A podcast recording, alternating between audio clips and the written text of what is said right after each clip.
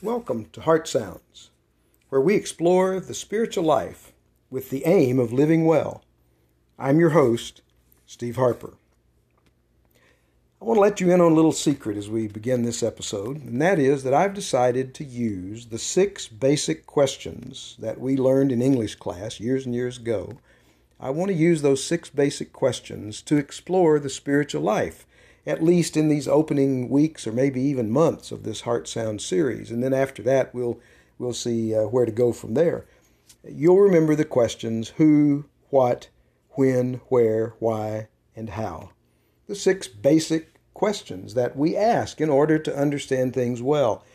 I decided uh, when I got ready to start Heart Sounds that it would be a good idea to use those questions in these first uh, segments to try to explore the spiritual life from different vantage points. If you've been listening since the beginning, you know we started with the what question. What is the spiritual life? We looked at some basic vocabulary and then we applied it to what I've called the grand story, the perennial tradition, the religion before there was religions, the, the, the story that gives rise to the longing of our hearts to live well. And that's really what we've been about these last uh, about 14 weeks or 14 episodes that we've been looking at here. Now I want to move to another question, the why question. We want to move from the subject of spirituality to the significance of spirituality. Now, of course, we don't ever leave the what question behind. These six questions are rolling over one another all the time. It's not where you start with one and stop and move on to the next one. But for the next round of, of episodes, I want to look more at the idea of significance. So the title for today's episode is Why is the Spiritual Life Important? It's reasonable to assume that if it is important, then we ought to be able to talk about aspects of its significance, right? If, if it really is important, we ought to be able to talk about how and why it is.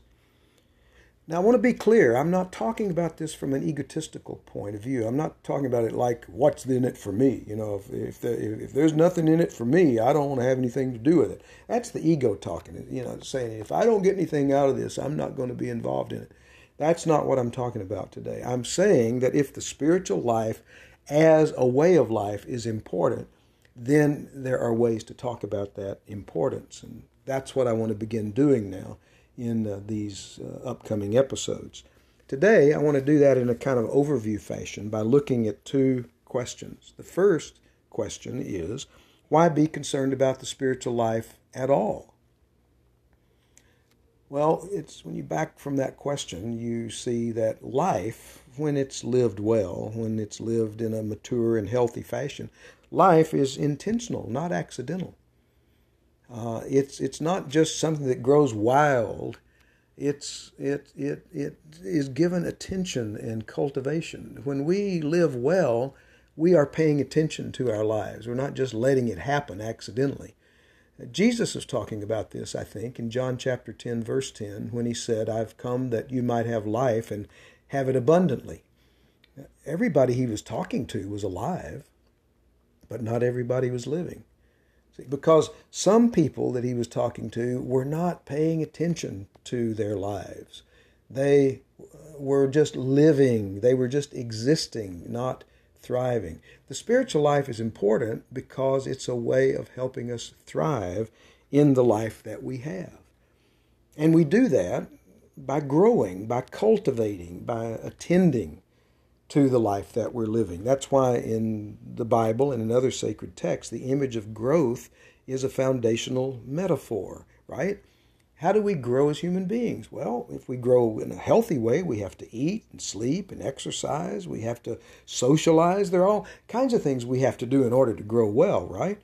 If we're going to uh, have a garden, we don't just plant seeds and walk away. We've got to stay engaged, see? So, why be concerned about the spiritual life at all? Because life's not accidental, it's intentional, and we want to pay attention to the ways that we grow. And that leads to the second question How can we expect to grow? If we're going to give attention to the spiritual life, if we're going to make it uh, one of the things that we focus upon, uh, what can we expect to happen? We can expect to grow in at least three areas. The first is vitality.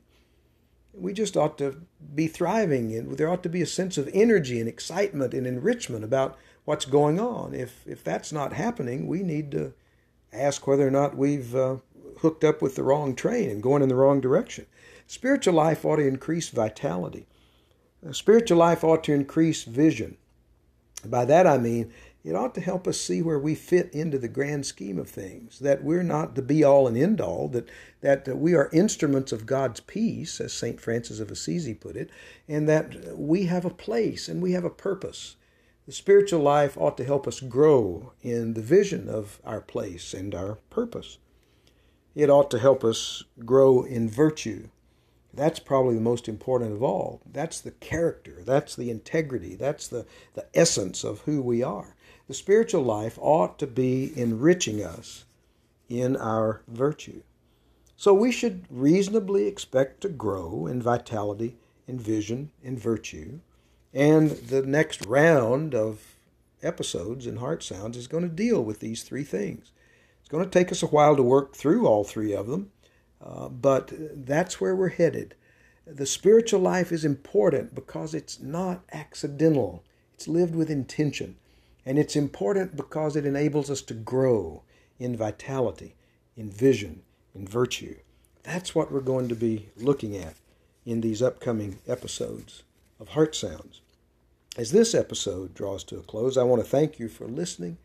I hope what you've heard today has been encouraging. If you've been listening from the beginning, I hope you're finding this series to be helpful. If you know of other people you think would benefit, invite them to become listeners. And remember the Heart Sounds Facebook page. I use it each week, or each episode rather, to enrich and expand what I've been talking about on these recordings. And it's also a place where you can interact with me about what you're experiencing. So, be on the lookout for the next Heart Sounds episode. It's coming soon.